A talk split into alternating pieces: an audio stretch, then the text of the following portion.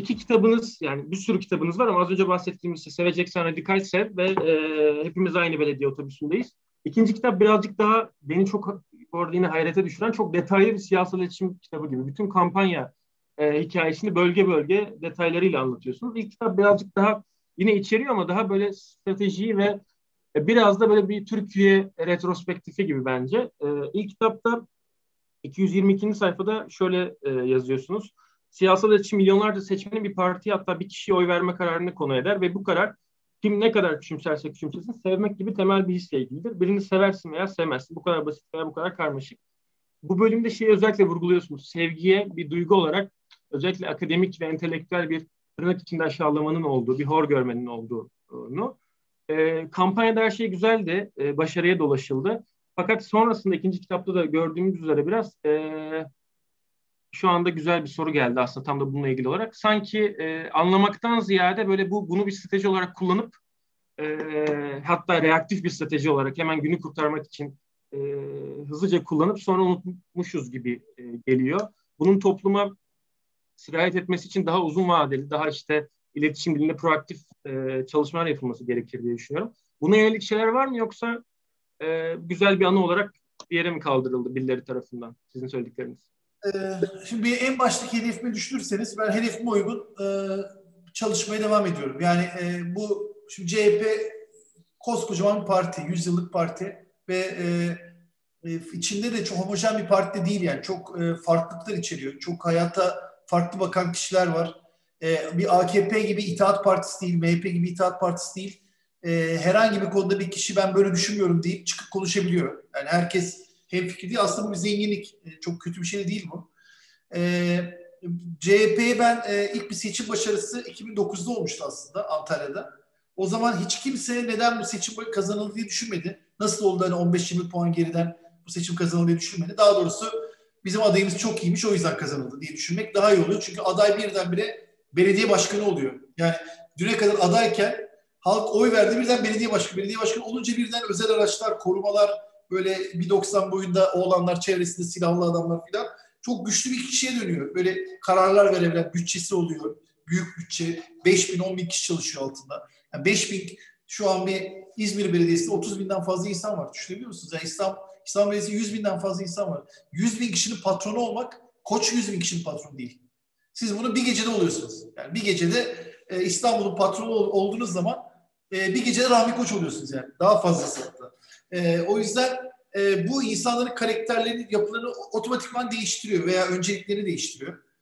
E, ben de birdenbire böyle sen de rol, çalmaya çalışan bir hıyar mısın? Sen de reklamcı parçasısın. Sen gidersin başkası gelir gibi olabiliyor insanlar. Bu da doğal bir şey. Yani işimiz çok da dert değil. Yani böyle düşünmeleri için de bir şey yok. Çünkü gidip hani bir belediye başkanından abi hadi şurada güzel çalışma yaptık. Şuradan bana bir arsam var. Oraya bir 20 kat irtifa çıkartırsan ben de orada müteahhitliğe gireceğim desem e, çok e, ilişkileri tutmak isterim. O zaman da kitap yazmam zaten. Hani kitap yazmak en saçma şey çünkü kitaptan hoşlanmıyorlar. E, kitap olunca bu başarının arkasında başka bir şeyler de olduğu anlaşılıyor. E, o kişi kültü, kişi kahramanlaştırması e, şey azalabiliyor. Ama bunlar tamamen insani konular ve çok dert değil. Ben e, CHP benle hep çalışsın bir şeyde değilim. Hani yarın belki gene şey yok. Yani yarın gene gelirler iş yap derler. Yine o benim çıkarlarıma uyduğu sürece, e, kendi esas temel hedefine uyduğu sürece kabul de edebilirim. Ama e, CHP yapacağım en iyi şeyi yapıyorum sizlerle konuşuyorum şu anda. Veya işte bu çabaya, hani CHP değil de bu çabaya bir çaba var ya hani karanlık güç ve aydınlık güç. Hani masalsı bir şey söyleyeyim. Hani Yüzüklerin Efendisi gibi. E, Darth Vader var orada bir tane hırlıyor sürekli. O Darth Vader'a karşı nasıl ben Jedi'lar e, çıkartabilirim diye. Hani e, küçük bir şey olarak e, Yoda olarak böyle bir şeyler konuşuyorum. Başka elimden de bir şey gelmiyor. Nerede olsa konuşuyorum, kitap yazıyorum, kitabı okuyanlar okuyor. E, birazcık da artık e, ateş sizde. E, kitabın başında da e, ilk kitapta e, işte o Billy Idol, e, Billy Joel alıntısı var. E, We didn't start fire diye. Yani ateşi ben yakmadım. E, ben de söndürmeyeceğim. Sizlere devam edecek. O yüzden ben planladığım gibi gidiyorum. Yaşadığım sürece de böyle devam edeceğim böyle konuşmaya. Ama CHP adına ne yapılıyor? E, tam bilmiyorum yani. Ama çok kötü bir şey de yapılıyor da diyemem. E, bence şu an iyi de gidiyorlar. Belediye başkanları da iyi gidiyor. E, iyi işler yapıyorlar. Ben söylediğim için değil. Çünkü zaten ben hiç, hiçbir zaman söylememiştim. E, ben sadece sözü taşıyan bir kiracıydım. Ama o görüyorum ki o söz e, tamamen yok edilmedi. E, böyle bir karanlık bir tablo çizmiyorum. E, ellerinden gelen her şeyi iyi bir şekilde yapıyorlar. Bana da danışıyorlar. Ben de hala soru soru soranı söylüyorum. Ben CHP'nin içinden de bir sürü insan konuşuyor. E, parti e, özelinde değil de sadece peki bu kitabınızda bahsettiğiniz ilk kitapta işte o ilk söylediğim hani sevgiye karşı olan o biraz hor gören tavır özellikle entelektüel çevrelerde. Çünkü siz çok e, önemli örneğin birikimde Tanıl Bora'yla ki kendisi akademide çok önemli bir isimdir. E, çok güzel bir söyleşiniz vardı. O sevgiye e, duyulan işte ya sevgi bir duygudur işte e, işin retoriğidir falan üslubu birazcık daha evet gerçekten dönüştürücü e, bir gücü vardır e, ra döndü mü sizce peki o çevrelerde yoksa hala o üstten bakış devam ediyor mu? Yani ediyor. Hocam şey bir sonuç yok. Çünkü hep öteki tarafta e, nefret var. Yani nefret çok daha basit bir Hemen ben de nefret içinde olabilirim.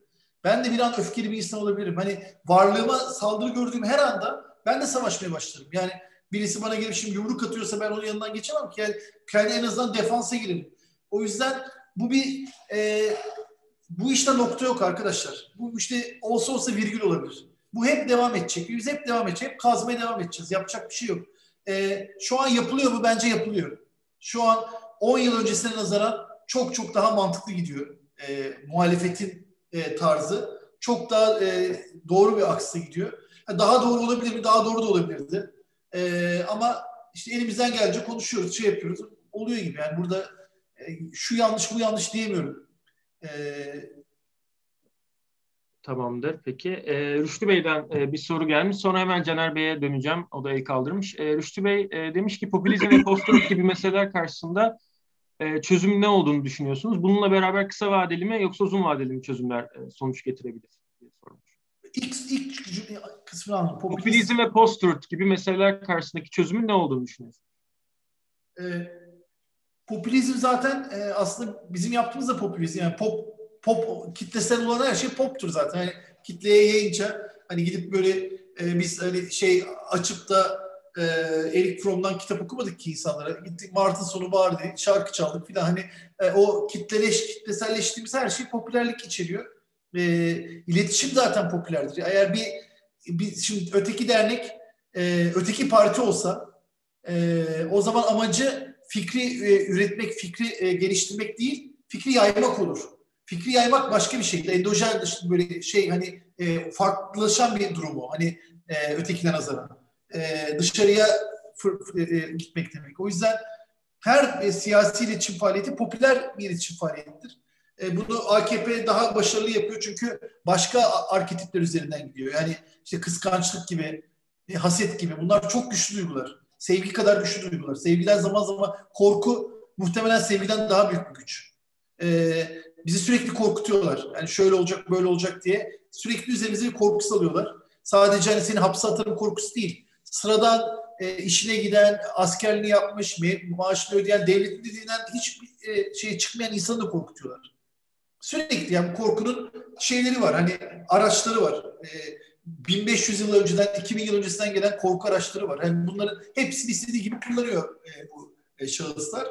E, ona karşı da bir öteki tarafta kullanılacak olan şey e, en güçlü duygu baktığınızda sevgi. Çünkü kolektif de bizim içimize, bir genlerimizin bir araya gelmek, kolektif olmak, e, ada adil olmak bunlar da güçlü duygular. O yüzden biz bunlar içerisinde şey yapıyoruz. Post-truth çağı, e, post-truth gibi e, ne derler veya işte bu Z kuşağı falan gibi kavramlara e, ben de kullanıyorum. Kitapta da kullanıyorum ama bu kavramlar bazen sanki ondan önce durum çok farklıymış gibi algılandığı noktada fren koymak istiyorum. Örneğin ilk konuşmanın başında 1970'lerden bahsettik ya. 1970'ler de berbat dönemlerdi aslında. Belki ben çocuk olduğum için her şeyi çok güzel hatırlıyorum. Hani e, veya şunu çok net hatırlıyorum. Üniversite 90'lı yıllar.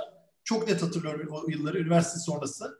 E, 90'lı yıllarda e, insanlar ensesinden vuruluyordu. Mecidiyeköy'de yürürken her an ensesinden vurulmuş bir adam görebiliyordu. Yani her tarafta cinayet işleniyordu sürekli. Yani cinayet kimin işlediği belli. İnsanlar kaybol asit çukurlarında şeyler bulunuyordu. Hani dişlermişler hani asitte eritmişler e, insanları. e, öyle bir e, vahşi dönemler Türkiye'de hiçbir zaman hayatında bir dönem hani şu nostalji var ya nostalji bizi aldatan bir his yani. Hani şu an post-truth da geçmişte de pek e, şey yoktu, truth yoktu aslında. Her zaman bir truth ötesi bir over truth bir zamanda yaşıyoruz. Yani truth e, kavramının dışında yaşıyoruz. O yüzden e, günümüzde belki enstrümanlar değişiyor ama şey değişmiyor. Sorunlar aynı sorunlar. E, dün nasıl savaşıyorsak onlarla, e, bir yıl önce nasıl savaşıyorsak hala savaşmak zorundayız. E, Caner Bey buyurun lütfen. Evet merhaba. E, ben aslında Ateş Bey'den çok haberdar değildim. Yaklaşık bir, bir buçuk ay önce T24'te bir yazısı çıktı. Onu okudum. Ondan sonra iki kitabını da aldım. Son iki kitabını onları da okudum. E, o yazıda İstanbul'daki yeni e, AK Parti'nin il başkanı bu Osman e, Kabaktepe'den bahsediyorsunuz.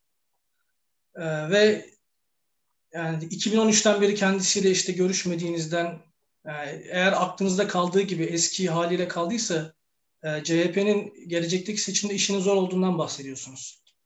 E, hatta biraz da şeyde bir e, şeyiniz var orada, üslubunuz da var. Yani CHP'nin çok seçimden sonra sanki sizde irtibat kurmadığı, çok e, ne yapıldığına dair e, pek haberdar olmadığınızla ilgili bir şey de anlamıştım ben oradan. E, yani bu netleşti mi sizin için?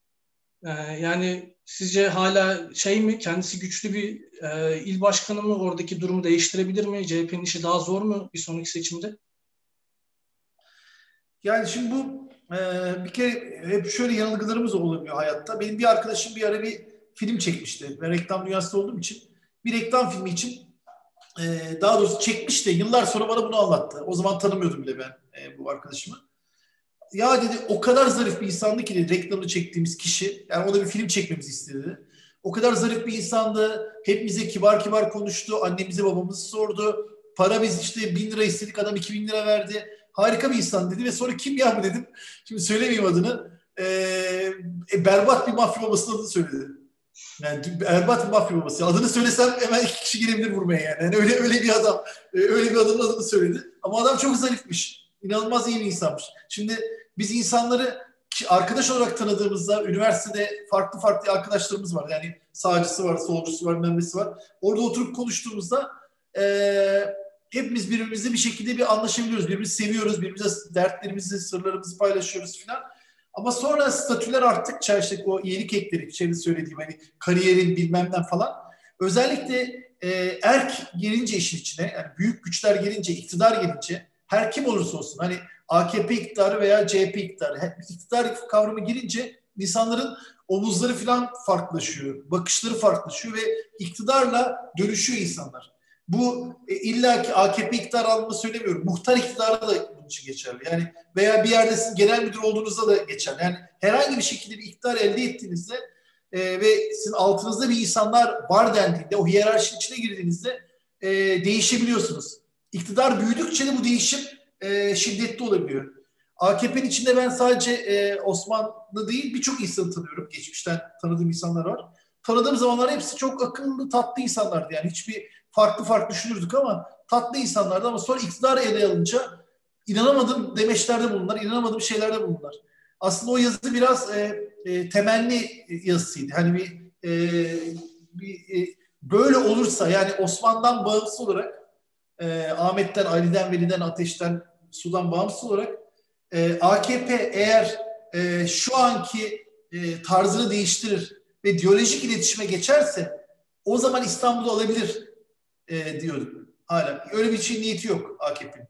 AKP diyalogda falan işi yok. AKP hala zıtlaşma, ötekileşme, öteki ve beriki üzerinden siyaset yapıyor. Kutuplaşma üzerinden siyaset yapıyor. E, ve e, hala bütün savcılar aynı şekilde açığını arıyorlar. Hala iktidar bütün olanaklarını kullanıyor filan. O nedenle bu zıtlaşma ortamı olduğu sürece de e, AKP bildiğini okuduğu sürece de bir tehdit olamaz. Yani bir dahaki seçimde Ekrem İmamoğlu bu gidişte 10 puan farklı alır. Yani zaten öyle göz araştırmalarda da öyle gözüküyor. Yani Adana'da şimdi bakıyorum araştırma Mersin'de, Antalya'da e, o güne kadar hiç hadi Antalya falan iyi bir örnek değil. Adana iyi bir örnek mesela. Uzun zamandır CHP'li olmayan bir yer. Ankara iyi bir örnek. Hatta Ankara'da hani Mansur Yavaş'tan ötürü pek iyi örnek olmayabilir. Çünkü MHP kökenli falan hani ne kadar CHP diye sorabiliriz. Ankara, İstanbul iyi örnekler. Şimdi söyleyeceğim örnek için. e, diyelim ki Bağcılar'da bir mahalle. O mahallede seçimden önce ki bütün 20 yıl boyunca CHP'nin oyu yüzde beş yüzde olmuş. O civardaymış. E, HDP'nin oyu da yüzde beş yüzde olmuş. İyi Parti veya işte MHP'nin bir kısmı desen yani toplasan hani aşağı yukarı yüzde yirmi yüzde yirmi beşe karşı yüzde yetmiş beş AKP varmış orada. O mahallede. Şu an o mahalle bazına baktığınızda yüzde altmış CHP oluyor. Yani ben yüzde altmış CHP inanılmaz bir şey. Yani o en varoşlar var ya hiç görmediğimiz, adını bilmediğimiz mahallelerde öyle bir değişim var ki. O yüzden bu değişimi ancak şu e, tavırları, şu artist artist tavırları yani tırnak içinde kitapta ondan da bahsediyorum artistik yapma kelimesinden. O tavırları bırakıp e, o dik egolarını indirip e, boyunlarını büküp insanlarla konuşmaya çabalarlar, diyalog içine girerlerse o zaman İmamoğlu'na veya Mansur Yavaş'a veya işte ne bileyim e, Vahap Seçer'e şuna karşı, Tunç Soyer'e karşı bir rakip olabilirler. Ama bu, bu kafada giderlerse olamazlar yazısıydı. E, ve o, şu anda gördüğümüz kadarıyla hiç öyle bir niyetleri yok yani. Hala e, bu seçimlerin bir yalan olduğunu, yanlış olduğunu, onların yerden göğe kadar haklı olduklarını düşünüyorlar. Bir öz eleştiri falan düşündüğü şeyleri yok. Biz nerede yanlış yaptık? Bizim hangi söylemimiz yanlış? Öyle bir şey düşünmüyorlar bile. Her şeyin e, şey olduğunu düşünüyorlar. Hani o an rastgele öyle olduğunu düşünüyorlar. E, o yüzden bu kafayla da e, hiçbir seçimi kazanamazlar. Çünkü sosyolojik altyapıları gidiyor. E, kitapta bunları uzun uzun anlatmıştım zaten. Bu yazıdan önce. Ee, ben bir araya girmiş olayım. Tabii Ateş Bey e, çok da sık böyle bu tarz toplantılara katılmıyor. Elinden geldiğince katılsa. Dolayısıyla böyle yakalayınca siyasal iletişimci kimliğiyle hemen hepimiz işte ne olacak e, bu memleketin hali tadında sorular sormak istiyoruz ve bazen de çok tabii bu güncel e, politikaları, parti politikalarını içeriyor. Bugün mümkün olduğunca daha böyle e, tabii ki hiçbir soruya sansür koymadan ama daha düşünür kimliğiyle e, ele alan sorulara e, ben chat'teki sorulara en azından öncelik vermeye çalışacağım. Ama önce Erman Bey el kaldırmış. Onu bekletmeden bir söz verelim. Sonra devam edelim.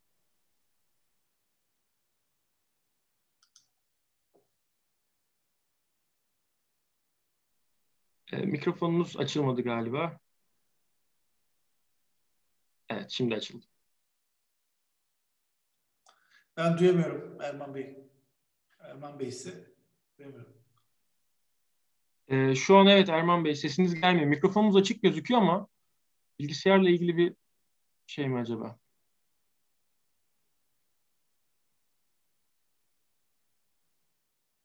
Ee, şu an hiç sesinizi alamıyoruz. Tamam siz o zaman e, sorunu çözmeye çalışın. Ben çete bir dönüp size döneceğim hemen. E, Dönis e, sormuş. Dönis e, demiş ki kitapta radikal sevgi ve dinlemeyi anlatırken CHP içinde yaptığınız etkinliklerde e, siyasi kişileri ayağa kaldırdığınızda kimsiniz sorusuna sadece ünvanlarını e, söylüyor söylediklerini ötesine geçem, geçmeye çalışıp bir dede olduğunu, torunuyla ilişkisini falan e, öğreniyoruz e, demiş. Biraz toparlayamadım bir anlatım bozukluğu var galiba. E, burada da tanıma ve tanışma arasındaki ince çizginin yanılgısı neydi ve bu yanılgı aslında meşru bir önyargı yaratıyor mu? Yani evet, siz e, e, yani insanların e, ayrımında hani böyle ırklarla ayrılıyor insanlar. Değil mi? ırk ayrımı yok deniyor ama bir ırk var sonuçta. Siyahı var, beyazı var, yakışıklısı var, tipsizi var, şişmanı var, zayıfı var. Bir sürü ayrım var. Öfkelisi var, sakin karakterlisi var, karakter ayrımları var, e, zengini var, fakiri var, sınıfsal ayrımlar var. Bir sürü ayrımlar varken AKP'li ve CHP'li çok da büyük bir ayrım değil. Çok basit bir ayrım aslında. Biz bu siyasi parti ayrımları insanların temel farklılıkları, temel e, eşitsizlikleri, temel e, şeyleri dışında, e, dinamik ayrışmaların dışında çok da büyük farklar değil. Sonuçta AKP'de, CHP'de, MHP'de aşağı yukarı aynı şeyleri konuşuyor.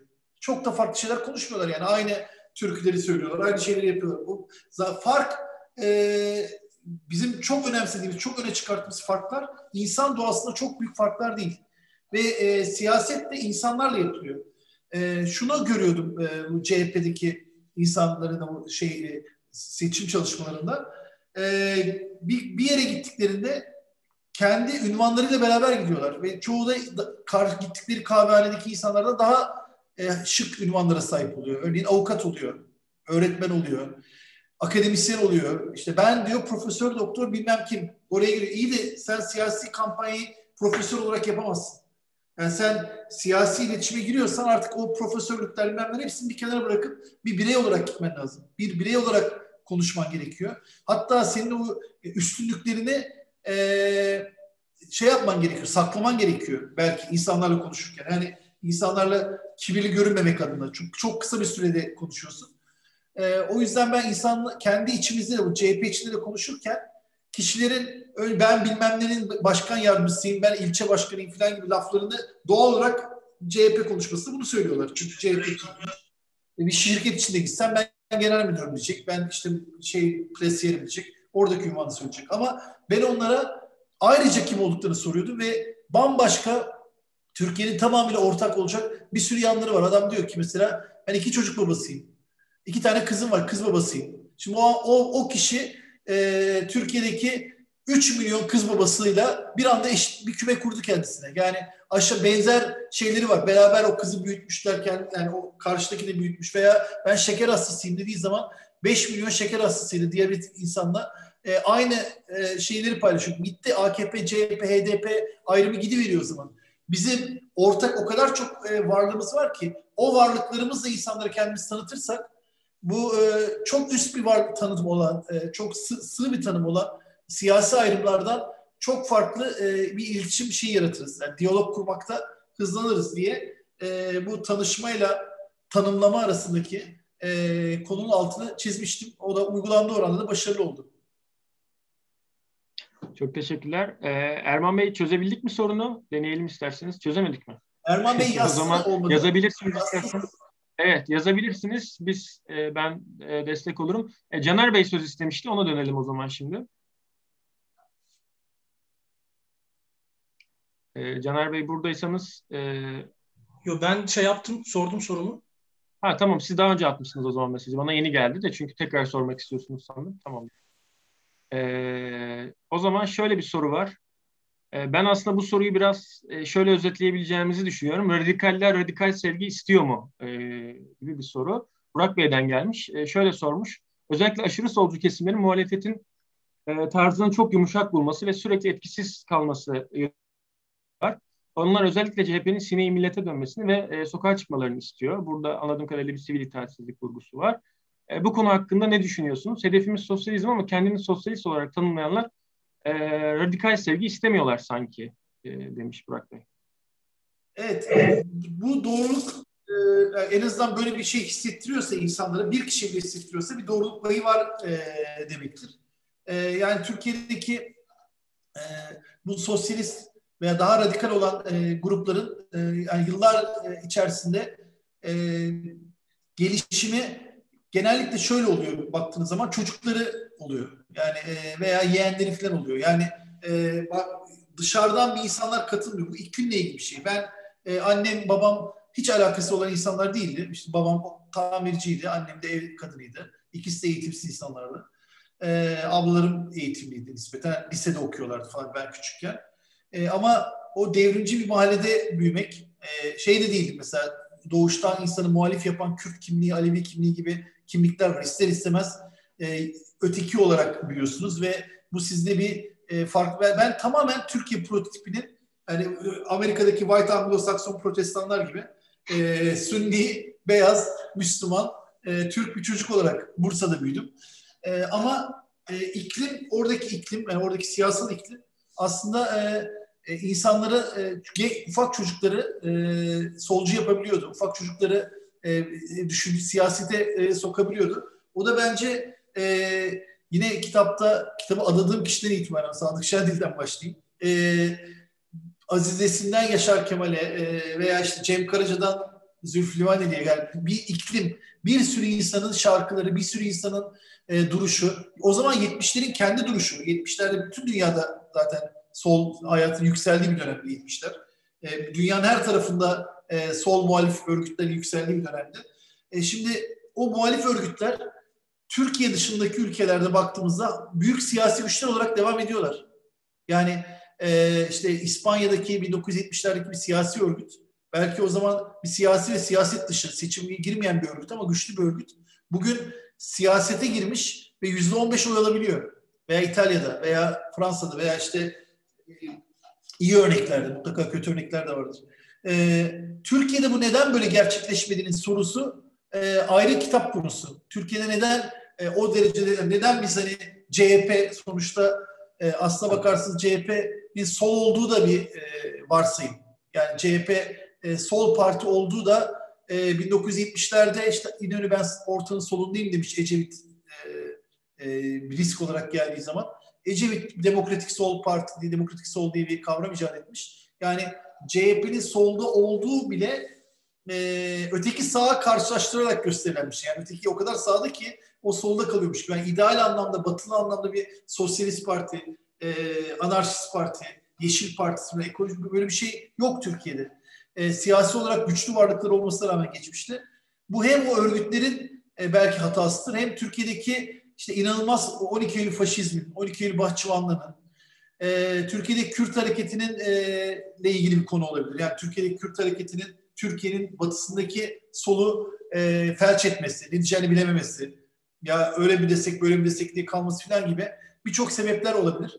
E, bu Orhan Pamuk'un kafamda bir tuhaflık kitabındaki olduğu gibi hani benim de kitapta uzun uzun anlattığım e, bu şehirlerin aşırı büyümesiyle e, hakim olamama olur. Yani orada kafamda bir tuhaflıkta böyle tuhaf tuhaf bakıyor ya adam kitabın sonunda. Ulan bu şehir ne zaman büyüdü böyle diye.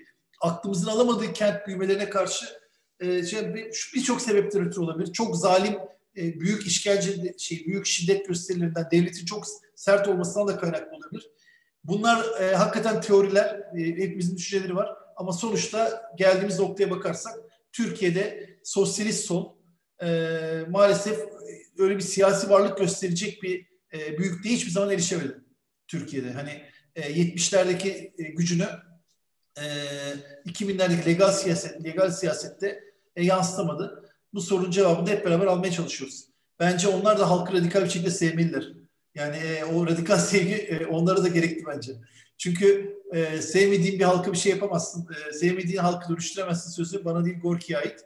E, yani Gorki'nin kitaplarını oku, okursak bir daha e, bunların hepsinin örneklerini görürüz. Teşekkürler. E, Tuana'ya sözü bırakacağım ben. Bu arada e, böyle şey garip oluyor. Yani Tuana Hanım diyeceğim ama ekip arkadaşım o yüzden Tuana. Ya bana da Ateş de Allah aşkına. Yani, şey, yani hiç ismi boş ver. Anlaştık o da. Ya ben aslında en başından beri zaten Ateş abi diye girecektim de e, tanışmayınca insanlar böyle ekranlardan. Ateş de olur fark etmez. Nasıl isterseniz. Kendinizi nasıl rahat hissedeceksiniz. E, merhabalar öncelikle. E, ben şey sormak istiyordum. Şimdi kitapta da sizin canlı yayınlarınızda da birçok kere şey görüyoruz. E, CHP'lilerin ve CHP'li seçmenlerin e, AKP'li seçmenler olan tavrını e, ve bunun farklı e, sıfatlarını aslında. E, ben şeyi merak ediyorum. Özellikle bu son zamanlarda Twitter'da karşıma çıkınca tekrar hatırladım.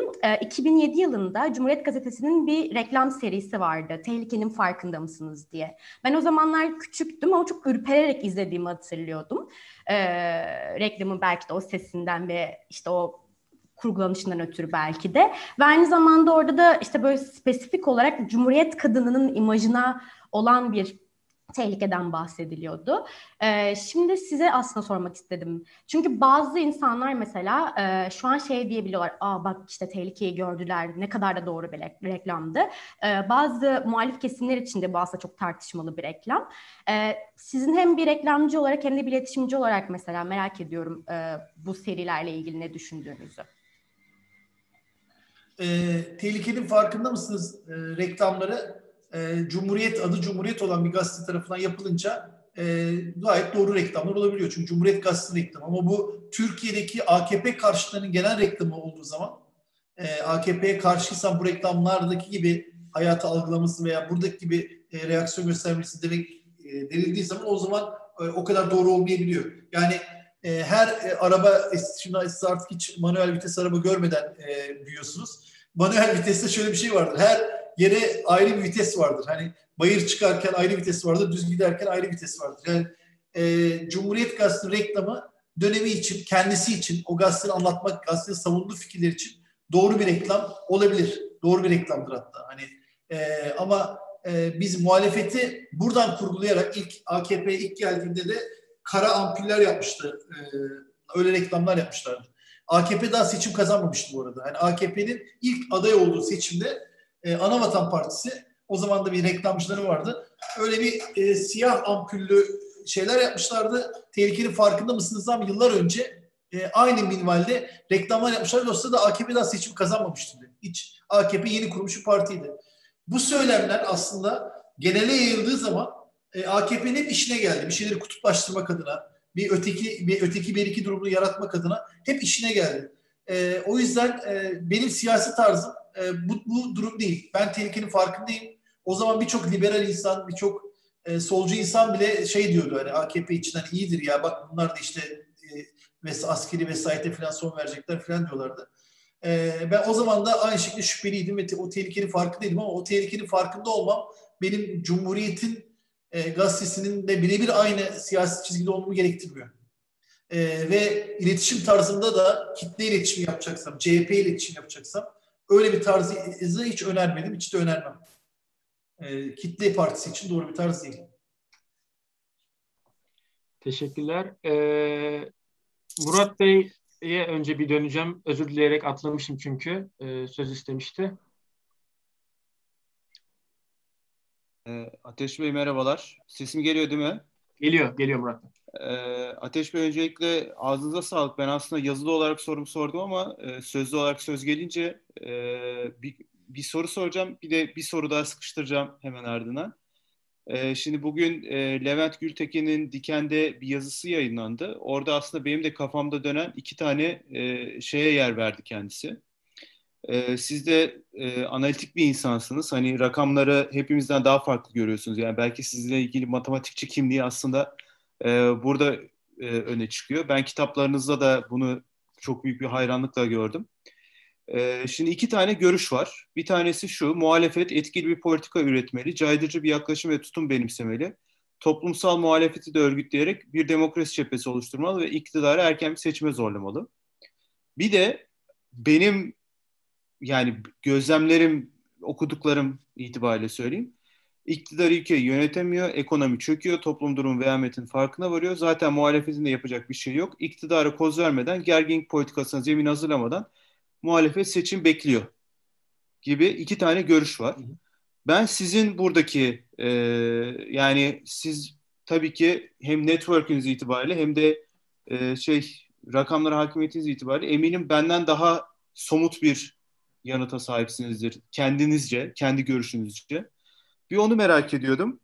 E, bir de e, bu şu aralar malum e, bir üç haneli bir rakamla ilgili bir kampanya dönüyor biliyorsunuz her yerde. Ee, bununla ilgili hani bunun arkasında siz mi varsınız? Ee, bana yani ben şey diyorum hani bu bugünkü webinara katılmadan önce e, hani sizi farklı şekillerde nitelendiriyorlar ya işte CHP'ye kazandıran adam vesaire diye. Ben yakın çevrem şey dedim büyük ihtimalle bu 28'in arkasındaki adam falan dedim. Ama doğru mu söyledim onu merak ediyordum.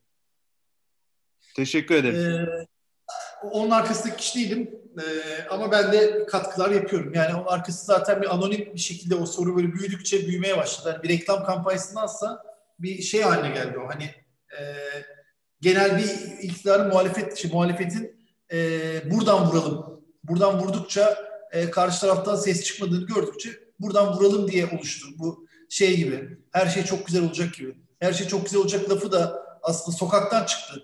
Yani insanlar oradan yükseli verir yani laf. O birden slogan haline geldi. Sokaktan hani dışarıdan laboratuvarda yapılmış bir şey değil. Yüz, bu e, 128 şeydi bir oturup bir reklamcının fikri falan değil yani. E, muhalefette e, buradan vurma eğilimi, buradan karşı tarafında güçsüz olduğu e, bilgisi oluştukça e, bunun üzerinden gittiler. E, orada da tabii şunu sürekli anlatmaları gerekiyor. Bu dincilerin e, üniversiteyken bir lafı vardı. Et tekrarı ahsen velev kane 180 diye. Yani e, ne kadar tekrar etsen o kadar anlaşılıyor. Bir lafı 40 defa söylemen gerek. Bir süre sonra insanlar 128 kavramına yabancılaşıyorlar çünkü. 128 milyar doları anlayamıyorlar zaten. Hani anlaşılır bir rakam değil. O kadar büyük bir rakam ki. O kadar büyük bir sayı ki. E, bunu anlamak mümkün değil. Bunun neden böyle olduğunu e, sık sık anlatın diye sürekli e, CHP'deki insanlara bir vatandaş olarak e, CHP yöneticilerine, en tepe yönetimine e, sürekli istişare diye bir laf çıktı ya şimdi. İstişare ediyoruz. Sürekli konuşuyoruz. E, ilk soru neydi ya? İlk soru gelince ilk soru unuttum. İlk soru neydi? Bir teaser verirsen. E, teaser şu iki tane görüş var. Bir tanesi e, muhalefet yeterince işte kuvvetli muhalefet etmiyor. Bir de ya da e, ikinci seçenekte muhalefet e, özellikle pasif duruyor. Zaten iktidar kendi kendine e, aşağıya çekiyor. Muhalefet sadece seçimi bekliyor gibi bu, özetleyebilirim. E, Okey. Buradaki konu şu. Yerel yönetimde neden daha rahat, rahattım ben bireysel olarak? E, ge, genel kampanyalardan neden e, o kadar rahat değilim ve şey kaçınıyorum hatta. E, çünkü e, yerelde şunu söyleyebiliyorum. Ekrem İmamoğlu e, başarılı bir belediye başkanıydı. Başarılıydı. Ya yani ben seçim daha Ekrem İmamoğlu aday gösterilmesiyle başladı olay. Yani Ekrem neden Ekrem İmamoğlu aday gösterildi? Çünkü bir şey başarmıştı. Ne başarmıştı biliyor musunuz? Ee, Esenyurt dibinde e, Beylikdüzü yan yanalar bunlar. iki ilçe. Esenyurt'ta e, bina fiyatları, daire fiyatları düşüyorken yani 100 liralık bir ev 50 liraya düşerken 100 bin liraya aldığın evi şu an 50 bin liraya satamazken realde Beylikdüzü'nde 100 bin liraya aldığın aynı dönemde bir evi 150 bin liraya sat satıyordun. Yani e, Beylikdüzü'nde çünkü her yere park yaptı adam. Bina kat e, şeyleri mümkün olduğu kadar sınırlandırdı. O boşluk kısmına çok önem verdi. Çok güzel bir kentleşme yarattı burada Beylikdüzü'nde. E, bunun sayesinde dibindeki bir ilçe, AKP'li bir ilçe, Türk AKP'nin en kötü modeli olarak oraya çıkarken işte AKP böyle olur. Hani var ya Neşeli saçının bir tarafında kepek var bir tarafında yok. Yan yanalar yani. Kepekli saç, kepeksiz saç. Beylikdüzü bir başarı timsaliydi. Şimdi bunun e, genel seçimde ne ilgisi var? Genel seçimde e, Kılıçdaroğlu'nun veya CHP'nin ben iktidara gelince ekonomiyi düzelteceğim kelimesine ikna etmesi gerekir insanları. Muhalefet edebilirsin. Muhalefet ettiğinde de insanlar sana aa doğru söylüyorsun diyebilirler ama defalarca gördük ki genel seçimde seçim zamanı sonra dönüp dolaşıp tekrar AKP oy veriyorlar. Bu Selim Türkanlar. Yani baştan söyleyeyim siyasetsiz seçmenler. Yani sana hak veriyorlar. Gidiyorsun mesela esnaf dükkanına. Adam senden daha çok küfür ediyor. Allah belasını versin. Elim kırılsaydı, taş olsaydım da bu adama oy vermeseydim. Küfürler ediyor, bir şeyler ediyor. Sen diyorsun ki oh tamam buraları esnaf dönmüş. E, CHP oy verecek. Hiç öyle bir şey olmuyor. Tam son üç günde o esnaf yine diyor ki ulan diyor bu herifler gelse daha beter olacak. Bari daha az beter olan AKP'ye devam edeyim diyor. Yani e, o nedenle Türkiye'de potansiyeli olan, gerçekte potansiyeli olan parti İyi Parti şu anda. E, büyüme potansiyeli olan parti İyi Parti. E, bireysel olarak hiç başarılı gözükmese de akıl almaz elinde bir sihirli değnek olan kişi de Ali Babacan. Çünkü Türkiye'deki hiç kimse, Ali Babacan dışında hiç kimse, bakın partisini demiyorum, salt Ali Babacan'ı diyorum. Ali Babacan, Selim Türkanları ben iktidara gelirsem, ben başbakan olursam işte neyse başında olursam bu işin, ekonominin, bu ekonomiyi düzeltirim cümlesine Ali Babacan'dan başka hiç kimse ikna edemez e, şeye e, AKP seçiminde. Yani sonuçta CHP seçimi zaten oy veriyor. İster istemez veriyor. Nefret etse de veriyor. Ee, hiç hoşlanmasa da CHP'den gene oy veriyor. Böyle bir seçmeni var CHP'nin. Çünkü AKP nefreti o kadar büyük ki AKP'den şey ama ikna edilecek olan Selim Türkanların bir şekilde gelmesi lazım. Onu ikna etmemiz gerekiyor. O ikna edebilir seçmen. Türkiye'nin yüzde yirmişi. Ee, o seçmenin oyunu çalabilecek, o seçmen oy alabilecek e, yegane kişi Ali Babacan. Böyle garip bir durum var. Çünkü CHP içinde hala şunu CHP şu havayı veremiyor insanlara. Ben iktidar olsam e, ekonomiyi düzeltirim. Bunu söyledikten sonra e, Sol Parti mesela var ya bizim, bizim parti. ÖDP'den kurulan Sol Parti. Sol Parti buna ikna etse Sol Parti seçim kazanır. En sihirli laf bu. Hani Sol Parti dese ki e, ben ekonomiyi çözme formülü bende ve bunu açıklasa mantıklı bir şekilde lafta kalmasa altında da insanları ikna edecek bir formül söylese Sol Parti'nin oyu yüzde yirmi beş olur ve seçimi kazanır. Çünkü o sırada AKP'nin oyu da yüzde yirmi dörde düşer. Yani CHP'nin oyu da yirmi beş olur filan. E, sol, yani bu yüzde yirmi beşlik bir seçmen kitlesi var. Onu ikna edecek sihir lafı söylemedikleri için şu an yaptıkları muhalefet e, etkili, kendi seçmenini e, şey motive ediyor e, bu pandemi ortamında bir hareket sağlıyor. Hakikaten AKP'yi zorluyor. Şu an araştırmalarda filan bunun negatif etkisi vardır mutlaka AKP'ye. Ama e, dönüp dolaşıp yine her şey peki sen başa gelirsen ne olacak sorusuna bağlı. Biz bunu İstanbul'da veriyorduk cevabını. Bak başa gel, adam geldi bir ilçede harikalar yarattı Ekrem İmamoğlu. Şimdi bunu bütün İstanbul'da yapacak. Orada cevap vardı. Adana'da cevap vardı. İşte Seyhan'da harikalar yarattı. Mu muazzam bir başkan veya Muhittin Böcek veya İzmir'de Tunç Soyer. Bunlar kendi oldukları ilçelerde mükemmel işler yapmışlardı. E bak bunlar şimdi büyük şehirde daha da güzelini yapacak diyorduk. Yani bir somut şeyimiz vardı ne derler? Rasyonel bir gerekçemiz vardı. Şu an CHP'de o gerekçe yok. E, o gerekçeyi söylemeleri gerek. O gerekçeyi nasıl söyleyeceklerini benim aklım ermiyor. Ben iktidarı yönetirim, ben işin başa gelince baş, yaparım da söylerse dümdüz eder ortalığı. Ama onu söyleyebilen kişi yok şu anda. Ee, peki Erman Bey galiba sorun çözdünüz. Evet. Geliyor mu sesim şu an? Geliyor. Geliyor. Buyurun. Geliyor mu? Geliyor. Heh. Merhaba. Ateş Ateş hocam diyebilir miyim size önce? Evet, her şeyi diyebilirsiniz hocam. Ateş tamam. Beni hatırladınız mı? Sizi sürekli Instagram DM'den taciz eden bir Ankaralı var. Evet.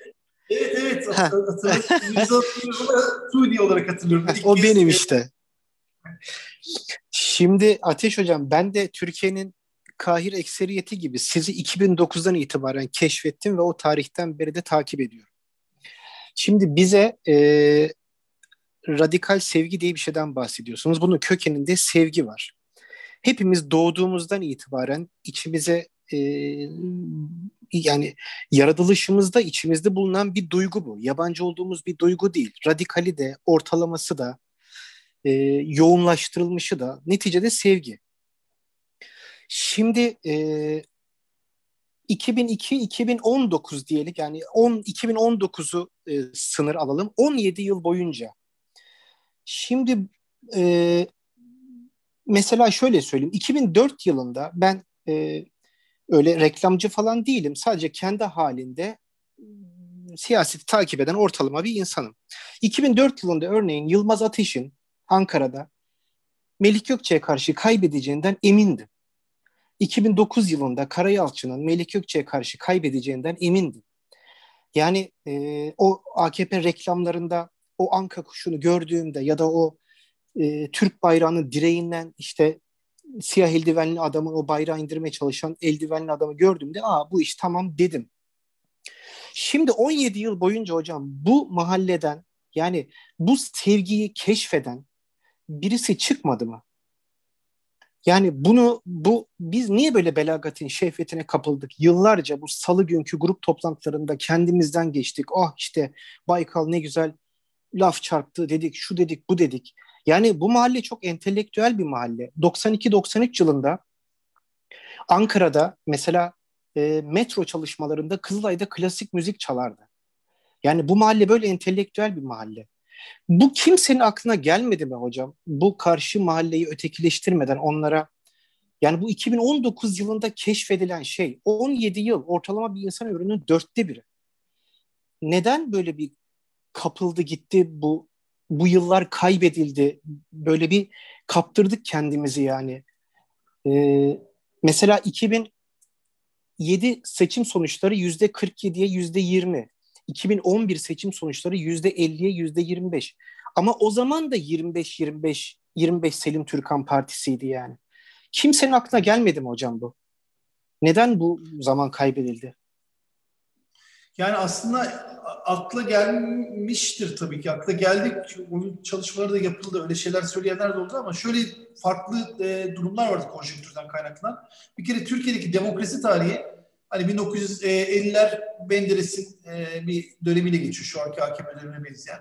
Biliyorsunuz 60'tan sonraki şeyden sonra, darbeden sonra e, bir görece bir şey oluyor ama çok baskılar devam ediyor. 60'ların sonuna kadar e, aslında Demirel falan hep kafalarında şey var. E, askerlerin demokrasi kılıcı gibi durduğu bir dönem.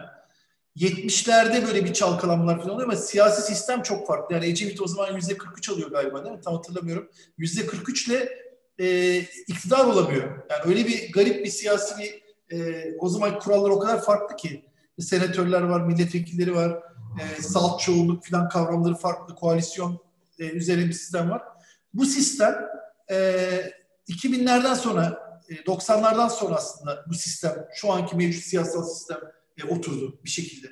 Ve bu arada siyasal sistemin dışında toplumda da e, bu köyden kente gelme, e, kentlerin köyden daha kalabalık olması e, ve kentlerin çeperlerinde o kentte yaşayan insanlardan daha fazla göçmen insanların olması durumu da aslına bakarsanız 90'lardan sonra yükseldi. Yani bu ekmek aslında ağzında olan insanlar her zaman vardı. 1940'ta da vardı, 30'da da vardı. Ama bu insanların çoğunluk haline gelmesi e, son 20 yılda, 25 yılda oldu. Yani bu benim az önce söylediğim şey insanlar. Hani e, sosyal güvencesi olmayan, e, devlet memuru olmayan, devlette düzenli işi olmayan veya bir özel şirkette düzenli işi olmayan, eğitim olmayan, vasfı olmayan insanların e, bu kadar büyük çoğunluk haline olması yine son 30 yıllık e, hikaye. Yani bu hikaye başladı. E, Özal e, belediye kanunlarını değiştirdi. Yerel seçimlerden söyleyeyim. Özal yerel belediye kanunlarını değiştirdi. E, çat diye Sivaslı bir adam. Sırf Sivaslı olduğu için kendisi de beklemeden Nurettin Sözen belediye başkanı oldu. Kendisi e, şey değil. E, o zaman röportajları hatırlıyorsanız benim için de sürpriz oldu dedi. Bir de şey bir sistem vardı o zamanlar. Hani farklı partilerin olduğu bir sistem. Biz Selim Türkan'ı göremiyorduk. Selim Türkan'ın bir kısmı Demirel'e, bir kısmı e, Özal'a, bir kısmı Tansu Çiller'e, bir kısmı Mesut Yılmaz'a, hatta bir kısmı e, Ecevit'e. Onlar o partiden o partiye giden bir e, şey e, ne derler anlaşılır bir kalabalık değildi. Her parti kendi seçmeni dışında bir, birazcık daha seçmeni ekonomik veya işte ben gelirsem daha iyi olur sözüyle ikna edebiliyordu. Sonra bu iş 2000'deki bu büyük travmayla 2001'deki ekonomik krizle ondan önceki deprem, e, ondan önceki Güney Kore'deki e, e, şey global kriz, Rusya'nın moratorium ilan etmesi. Bunlar hepsi 2-3 yıl içinde oluyor. Türkiye'nin zaten yapısal sorunu var, bankacılık sistemi e, oturmamış filan. O kriz olduktan sonraki dönemde aslında yeni bir şey açıldı. Yani bu yani hakikaten bir komplo teorisi gibi şaşırtıcı biçimde e, %33 oy alan bir parti tek başına iktidar olabileceği bir sistemde seçim oldu. Yani yüzde 33, e, üç partinin yüzde ondan çok az oy aldığı, genç parti çıkmasa dört parti koalisyon olacak yani. Kesinlikle e, AKP tek başına iktidar olamayacak bir koalisyon olmanın zorluklarını yaşayacaktı. E, işte bu dönemlerde insanlar bunları düşünse bile her parti önce kendisi olma geleneğinden geliyordu. Mesela Baykal e, kötü bir e, siyasetçi değildi. Baykal olduğu zamanlarda yüzde 23 ile iktidar olabiliyordu. Yüzde 22 ile SHP iktidar olmuş işte e, geçmişte o şeyde SHP'nin seçiminde. Yani zaten mevcut seçmeni ikna etmen, mevcut seçmenini, mevcut duyarlılığı toplaman yeterliydi o zamanlar. E, bir sol parti için veya partiler için. Ama bu e, bir partinin hani Tansu Çiller Mesut Yılmaz diye bölünmeden e, veya işte e, e, diğer küçük partilerle böyle parça parça bölünmeden bir partinin tek başına sola karşı tek başına çıkması e, 2002'de mucizevi bir şekilde oldu. Bu mucizeden sonra da insanlar bir an akıl edemediler. Biliyorsunuz hemen seçimler 5 yılda bir oluyor, 4 yılda bir oluyor. Önce bunu akıl edemediler. Ben o sırada bunları söylüyordum. Ben Deniz Baykal'da sunum yaptım. Hani e, hayatım boyunca bu AKP işe girmeden önce AKP daha yokken beri ben bu biyolojik iletişim konularını söylüyordum. Bakın bu tarzda kazanamazsınız, bu zıtlaşma size şey olur falan diye. Ama öyle bir konjektür yoktu. Ben 20'li yaşlardaydım. Beni dinleyen yoktu. Ee, belki benden başka birileri de söylüyordu. Onları da dinleyen yoktu. Şu anda da mesela gidin CHP'ye her gün birileri gelir sunum yapar. Her gün birileri dosyalar gösterir ama kimse dinlemez. Belki adamlar veya kadınlar çok akılcı şeyler söylüyorlardır. Ama kimse dinlemez onları. Beni bile tesadüfen dinlediler. Yani benim e, 2009'daki o seçim başarısı olmasa hiç kimse beni dinlemezdi. Yani e, bir şey kanıtlanmış bir şey yok çünkü ortada. Genellikle kulis yapılıyor. E, bir takım adamlar var böyle iş bilen adamlar var. Ben hiç öyle iş bilen bir adam değilim. Ben e, polise rüşvet veremem yani. Hani öyle süt çocuğu gibiyim yani o konularda. E, o yüzden itibarlı bir insan değilim. Genellikle itibarlı insanlar ağlar oluyor, aşiretten insanlar oluyor. Aşiretliler var. CHP'nin içine girince aşiretten diyor adam. Ne aşiretinden bolon bom bilmem ne bir şeyler söylüyor. Bu ne ya diyorum. Çizgi film gibi. Ee, ama gerçek adamın aşiretten 10 bin kişi var orada. Böyle insanlar AKP de öyle. Şimdi bütün bu aşiretler, feodal şeylerin olduğu yerde ya bu iş böyle yapılmaz diye 2009'da bir şans eseri bu şey çıktı. 2014'te beni kimse dinlemedi çünkü tape siyaseti vardı. O zaman Twitter'dan takip ediyorsanız beni, edenler bilir. Ben kendimi parçalıyordum. Beni dinlemiyorlar. Kılıçdaroğlu normalde beni dinler. E, daha doğrusu randevu verir, şey yapıp konuşur. Beni hiç dinlemediler. Yani tamamen tape siyaseti bilmem ne gittiler o sırada. Ee, ve öyle bir yenilgi oldu. Anca 2018'de bir daha geldiler. Ee, bu konuları konuşalım falan diye. Bu arada ben kitabı yazılı 10 yıl olmuştu, 9 yıl olmuştu. Bu arada o kitaptaki şeyler 2014 seçiminde birçok ilde, mesela ben şimdi Zeydan Karalar diyorum. Zeydan Karalar'ı ben 2014'ten tanıyorum. 2013'te geldiler bana. O kitabı olmasın gelmeyeceklerdi. Ekrem İmamoğlu o kitap olmasa hiç tanımayacaktım. Ekrem İmamoğlu ben kitabı yazdım. İstanbul Bey Beylikdüzü ilçe başkanıymış. Bir sene sonra adam beni ilk kitap yazıldıktan sonra İstanbul'da yaptım. ilk şeyi Ekrem İmamoğlu'na yaptım ben. Beylikdüzü'ne.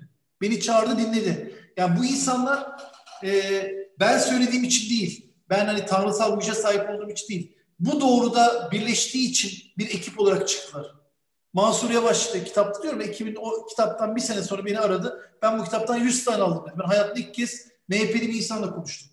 100 tane aldım dedi. Ve adam da öyle düşünüyormuş meğer. Aynı şeyi düşünen insanlar bir araya geldiler. Yani bu e, Lenin de bir anda bir şey yapmamış. Yani bir şeyler hep e, biraz şartlar el verecek. Biraz başarılar olacak, biraz başarısızlar olacak. E, sistem, hayatın e, sosyal yapısı değişiklikler olacak. O zaman oluyor bunlar. Yoksa e, Steve Jobs'un iPhone'dan 10 yıl önce iPhone çizmiş. E, tamamı ekran olan altta tek düğmeyle çalışan şey ama o zaman bunu uğraşmamış bile çünkü e, altyapımına uygun değilmiş o zaman. Yani altyapı uygun olmadığı için adam demiş ki şu an GSM üzerinden şeyden güzel gidiyor hani 3G, 3G olsun o zaman bu iş olur demiş. O zamana kadar susmuşlar. Alttan gitmişler. Yani Türkiye'deki bu sosyolojik yapı değişmedik, değişimi olmadıkça işte bir başka da disiplin çıktı ya insanlar e, hakikaten o kalabalık şehrin çevresinde Ankara'nın çevresindeki o pursaklar bilmem ne e, Keçiören'in e, inanılmaz büyüklükteki ilçeleri Keçiören bu yıl ilk kez Çankaya'dan daha kalabalık oldu. E, nüfusu geçti. Yani bu nüfus, bu insanlar ne düşünüyor, ne yapıyor diye biz bilmek için e, yeni yeni öğreniyoruz.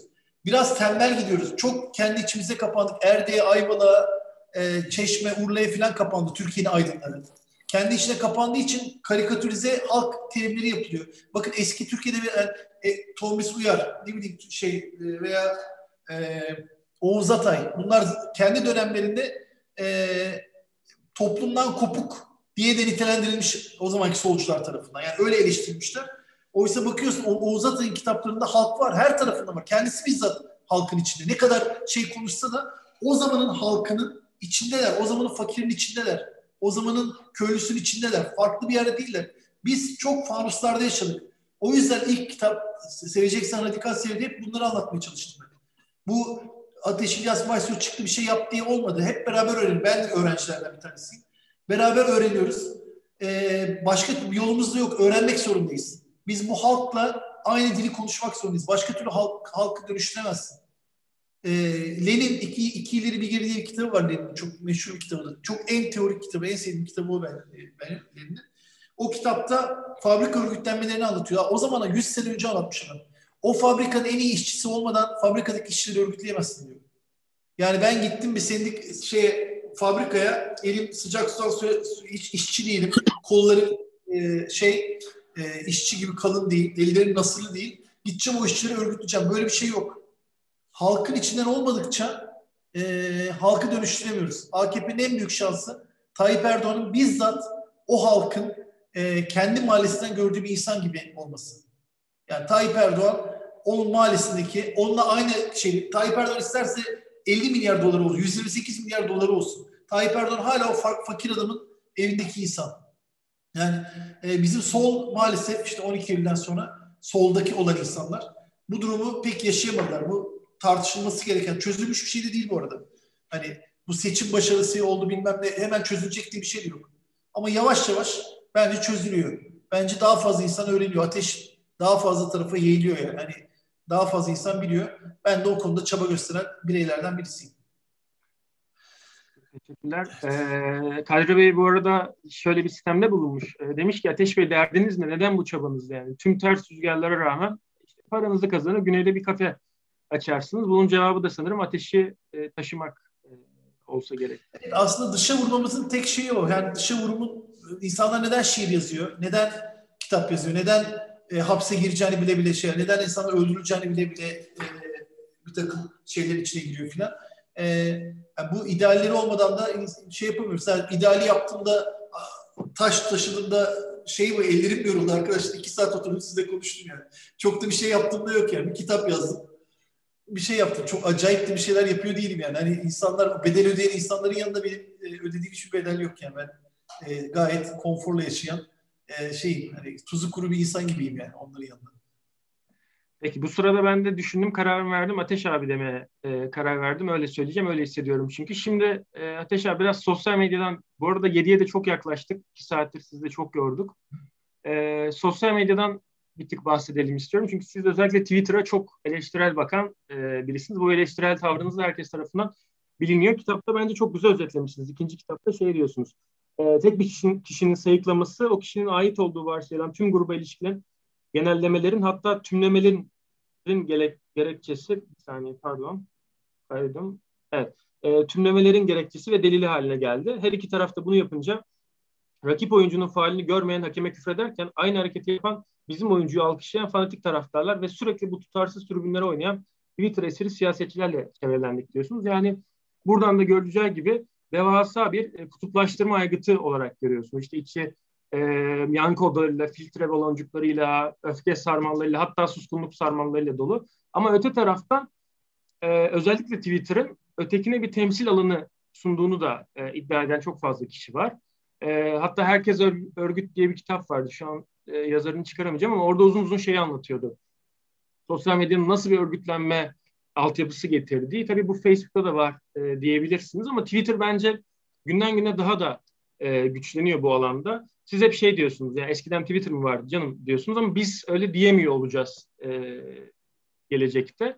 Bu noktada sizce Twitter'dan çıkmak gerçekten e, doğru strateji mi yoksa e, Twitter'da kalıp e, oraya da e, biraz radikal sevgi taşımak mümkün olabilir mi? Ee, bir kere Twitter e, hani böyle yaşlı bir insan olarak eskiden Twitter var mı falan de, demiyorum aslında. Şöyle diyorum. Eskiden de insanlar iletişim yapıyor, iletişim halindelerde. Eskiden de muhalefet şey vardı ve başka enstrümanlar kullanıyorlar diyorum. Twitter aslında e, önce e, şey ne derler yenilikçi bir şey değil artık. Bence demode bir şey. Demode bir iletişim şekli. Yani Twitter modası geçti. Twitter'ın şirket olarak değeri de düşürüyor. Yani Twitter'ın e, kurucuları da sürekli bu algoritmayı nasıl e, yenebiliriz kendi e, kendi ontolojik e, durumları, yani kendi varoluşları sebeplerini e, nasıl dönüştürebiliriz ve yine hala Twitter olarak kalabiliriz e, derdindeler. Özellikle bizim gibi ülkelerde, bizim gibi siyasetin çok kutuplaşma üzerine olduğu ülkeler, kendi ülkelerinde de Amerika'da da aynı şey yaşandı. E, o yüzden önlemler almaya çalışıyorlar. Twitter'ın yapısı e, öfkeli e, ve e, taraftar e, bulma üzerine. Öfkeyle öfkeyle görülme, öfkeyle e, ay, ayırt edilme e, ve öfkeli söylemlerle taraftar edilme üzerine kurgulu. Sistemi o. E, bu sistemde bir yanlışlık var. Bu sistem hem psikolojik olarak bizi yanlış etkiliyor hem de e, e, genel olarak Twitter toplumda değişik bir şey e, gelişim yaratıyor. Yani tersine bir gelişim yaratıyor. E, kötü bir etki yaratıyor. E, bu e, eskiden ilk Tanıl Bora dedin, birikim dedin. E, ilk Twitter çıktığı zaman benim birikimde bir 10 sayfalık bir yazım var Twitter'la ilgili. Hani Twitter o zaman herkes övüyordu böyle acayip muhteşem bir şeydi. O zaman da yine e, eleştirel bakıyordum Twitter'da olmama rağmen. Sonra iş ayyuka şey şirazesinden çıktı. Türkiye'de genel olarak Twitter değil, Türkiye Twitter'ında e, dünya Twitter'lı, dünyadaki herhangi bir ülkede, Hollanda'da olmayan bir şey var. Yani ya da ne bileyim Mısır'da olmayan bir şey var Türkiye Twitter'ında. Türkiye Twitter'ında e, yaklaşık bir 800 bin kişi var. Aktif siyasi paylaşım yapan. Geri kalanı işte seks paylaşımları yapıyorlar. Çocuk paylaşımı yapıyor. Yemek paylaşımı yapıyor. Onlar kendi dünyalarında bir sürü insan var. Siyaset olarak kullanan 800 bin kişi var. E, bunların da ne kadarı troll, ne kadarı e, duplike şey hesap bilmiyoruz yani. Birkaç hesap kullananlar da olabilir. E, ve bu 800 bin kişinin e, toplumun bir şey oluyor mesela oradan bir kanaatler oluşuyor. Toplumun kanaat önderi falan değil bir şeyler oluşuyor falan ama e, oluşan her şey genellikle her iki tarafın kendi argümanlarını beslemesi üzerine oluyor. Ben bu AKP'de de görüyorum. İnanamıyorum yani. AKP'de AKP şu an bayağı geride. Farkında değil AKP ne kadar geride olduğunu. AKP kendi içinde e, Twitter tarafından yok edilmiş durumda. Tayyip Erdoğan Twitter'ı kapatacak diyorlar ya. E, Twitter'ı kapatırsa e, e, aslında şey yapar. Hani kendi içindeki varlığını şu an kutuplaşma üzerine gittiği için kendi varlığını reddetmiş olur Twitter'da. Yani e, Türkiye Twitter'ı troller, e, hayalet hesaplar, e, savcılar, e, tarafından e, do, domine etmeye çalışılan, denet, çok sıkı denetlenen, e, sizin yaşınızdaki insanlar mesela şu an sen e, işte ne bileyim e, Tuana Bozdemir şu an bir öğrenci olarak kimseye bir zarar yok, kimseye bir şey yok ama Tuana diyelim ki iki yıl sonra e, acayip bir başarı kazandı. E, Nobel'e aday gösterildi filan. O zaman 3 e, sene önce yazdığı Allah'ın belası Tayyip falan tweet'i yüzünden e, kızı sınır dışı edebiliyorlar. Yani geçmişe doğru bu ülkede geçmişe doğru kendi kendine başına bela alacak bir şey yaratıyorsun. Hani 1984'te veya e, Cesur Yeni Dünya'da insanların akılları okunurdu. Akıllarını okuyacak bir sistem hayal edilirdi. Biz aklımızdakini kendimiz yazıyoruz bir de. Bırak şeyi hani tartışma odaları gibi değil e, yazıyoruz. Yazılı olarak dijital kütüphaneye bırakıyoruz içimizdeki düşünceleri. O nedenle e, hele de genç insanlar için Twitter'ın hiçbir yararı yok. Eğer hayatı Türkiye okuyacaksanız e, bir sürü yazılar çıkıyor, bir sürü kitaplar çıkıyor. Hiç Twitter'la ilgisi yok bunların. 140 kuruşta da olmaz o zaten. O kitapları okursunuz, aranızda konuşursunuz. E, ben Twitter'ın yararından çok daha fazla zarar olduğunu düşünüyorum. Özellikle Türkiye için. E, Facebook zaten çok etkili bir şey değil. E, insanın kendini tekrarlaması gibi Muharrem İnce sendromu diyorum ben. Hani e, kendine bir dev aynası yaratıyorsun şeyde şey, ve kendin inanıyorsun yani kendi şeyine. Ay ne kadar çok severim var falan diyorsun. Yani o kişisel egoyu geliştiren yani kişisel gelişim koçu gibi bir şey. Yani yararsız fakat çok da büyük bir zarar yok. Ee, TikTok'a girebilirsiniz mesela. TikTok e, çok daha yeni ve neşeli bir şey. Ee, peki o zaman Necdet Bey'in sorusuyla ufak ufak e, kapatalım. E, şöyle sormuş. İdealizm denildiğinde insanların ideallerinin peşinden koşması, humanizm deyince insan sevgisinin anlaşıldığı toplumumuzda radikal sevgi kavramının anlaşıldığını düşünüyor musunuz? Ee, yani radikal sevgi kavramının bir kere daha duyulduğunu bile düşünmüyorum. Yani ne kadar kişi duymuş olabilir ki? Yani e, kitap mesela fena satmadı, iyi kitap ulaştı. Radikal Sevgi kitabı çok e, zaten yüz binlerce e, dağıtıldı insanlara. E, fizik basıldı yani 200 bin adet basıldı. Ne kadarını çöpe attılar, ne kadarını okudular bilmiyorum ama 100 bin adet okunduğunu varsayarsak gayet iyi bir rakam ama e, radikal sevgi ben öyle çok şey olduğunu zannetmiyorum. Yani bu atla zaten e, insanların anlamasında da değilim. İlla bu isimle verilmesinde de değilim. Temel olarak bizi sevmeyen insanları, bizi sevmemeye koşullanmış insanları anlamak zorundayız ve onların e, da bizi sevmesi için çaba göstermek zorundayız. Zın özeti radikal sevgi. E, bu işte anlaşılır mesela böyle tanımlı böyle bir e, akademik bir tanım olmadan da politikada örneğini görebiliyoruz işte bunun. Hani e, şeyin e, Ekrem İmamoğlu'nun gidip bu pazarcı teyzeyle konuşmasında bir radikal sevgi örneğini görebiliyoruz. Yani şu an mesela radikal sevgiyle ilgili muhteşem bir çıkışı Tayyip Erdoğan Gezi'de yapabilirdi. Gezi'nin üçüncü günü Gezi'ye giderdi Tunus'ta duracağına. Gezi'ye giderdi ve arkadaşlar ben de gençliğimde hep muhalif birisiydim. Siz de böyle muhalefet ettiniz.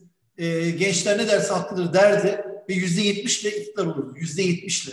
Yani elinde böyle fırsat varken şu an yüzde otuzlara dolanan bir parti. Hani e, radikal sevgi aslında herkese yarayacak bir şey. E, ama bunu yapmak için de bir e, şey gerekiyor, bir cesaret gerekiyor ve kendiyle insanın öncelikle savaşması gerekiyor.